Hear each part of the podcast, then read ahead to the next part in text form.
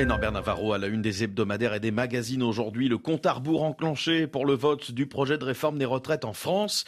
Si le texte a certes été voté par le Sénat cette nuit, une perspective se profile, celle du passage en force. 49.3 lance en une le journal du dimanche euh, en référence à l'article 49 alinéa 3 de la Constitution, lequel permet un vote euh, d'un texte en bloc sans débat. Chronogramme oblige, ne reste plus que cinq jours pour faire adopter cette réforme et le compte des députés menace d'être insuffisant. Au dernier compteur, il nous manque 10 votes à l'Assemblée nationale, confiait un ministre avant-hier au JDD. Selon cet hebdomadaire, 24 députés les républicains ne voteront pas la réforme et le 49-3 est inéluctable, dit un fin connaisseur de la droite au journal du dimanche.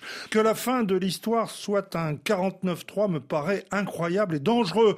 Céphare, Laurent Berger dans le JDD. Le secrétaire général du syndicat CFDT y dénonce un incroyable bras d'honneur fait par Emmanuel Macron à la démocratie sociale. Ce même journal, le secrétaire général de Renaissance, le parti d'Emmanuel Macron, affirme qu'il n'est pas favorable au 49.3 sur ce texte.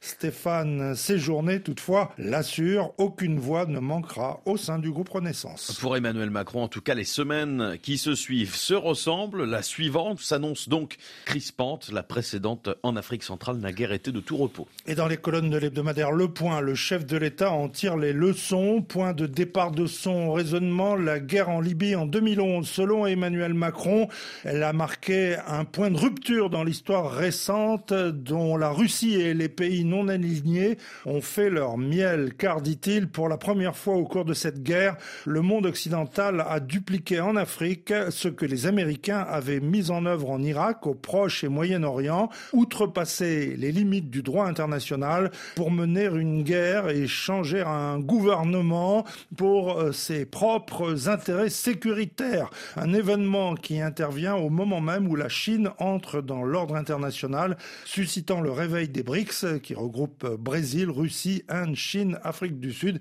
estime le président français dans le point. Et puis, et puis Emmanuel Macron, mais oui, salue le panafricanisme. L'Afrique vit un moment politique autour du panafricanisme, admet-il dans cet entretien à bâton rompu. On pense parfois que les relations étaient plus simples avant. Ça n'est pas vrai. Il faut se rappeler de Thomas Thomas Sankara s'opposant clairement à la France et à François Mitterrand durant son voyage au Burkina Faso en 1986 et non Emmanuel Macron.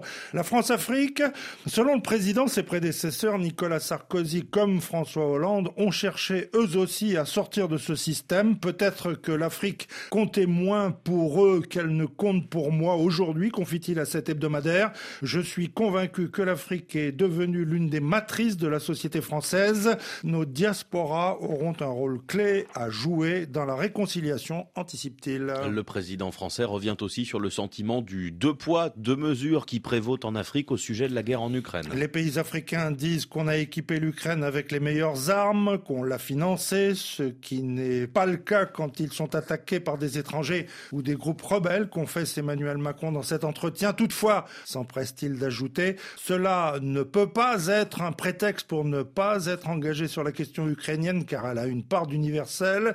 Je suis le premier à considérer qu'il ne doit pas y avoir deux poids deux mesures et que la solidarité ne doit pas s'exercer à géométrie variable. C'est pourquoi mon déplacement en République démocratique du Congo visait aussi à remobiliser l'attention internationale sur la crise des Grands Lacs, à commencer par ses conséquences humanitaires, dit le chef de l'État dans le magazine Le Point. Et justement, Norbert à Kinshasa, les Africains médusés ont assisté à cet incident en plein point de presse avec le président congolais Félix Tshisekedi. Les Africains, mais pas que. L'hebdomadaire Marianne aussi. Nous sommes donc fâchés avec le plus important pays francophone d'Afrique, déplore ce magazine. C'est curieux ce besoin chez Emmanuel Macron de faire la leçon, de venir expliquer à son homologue de la RDC en proie à des incursions de milices qui commettent des crimes atroces et des massacres de masse avec le bienveillant soutien du voisin rwandais que depuis 1994, ce n'est pas la faute de la France si vous, les Congolais, N'avaient jamais été capables de restaurer la souveraineté ni militaire,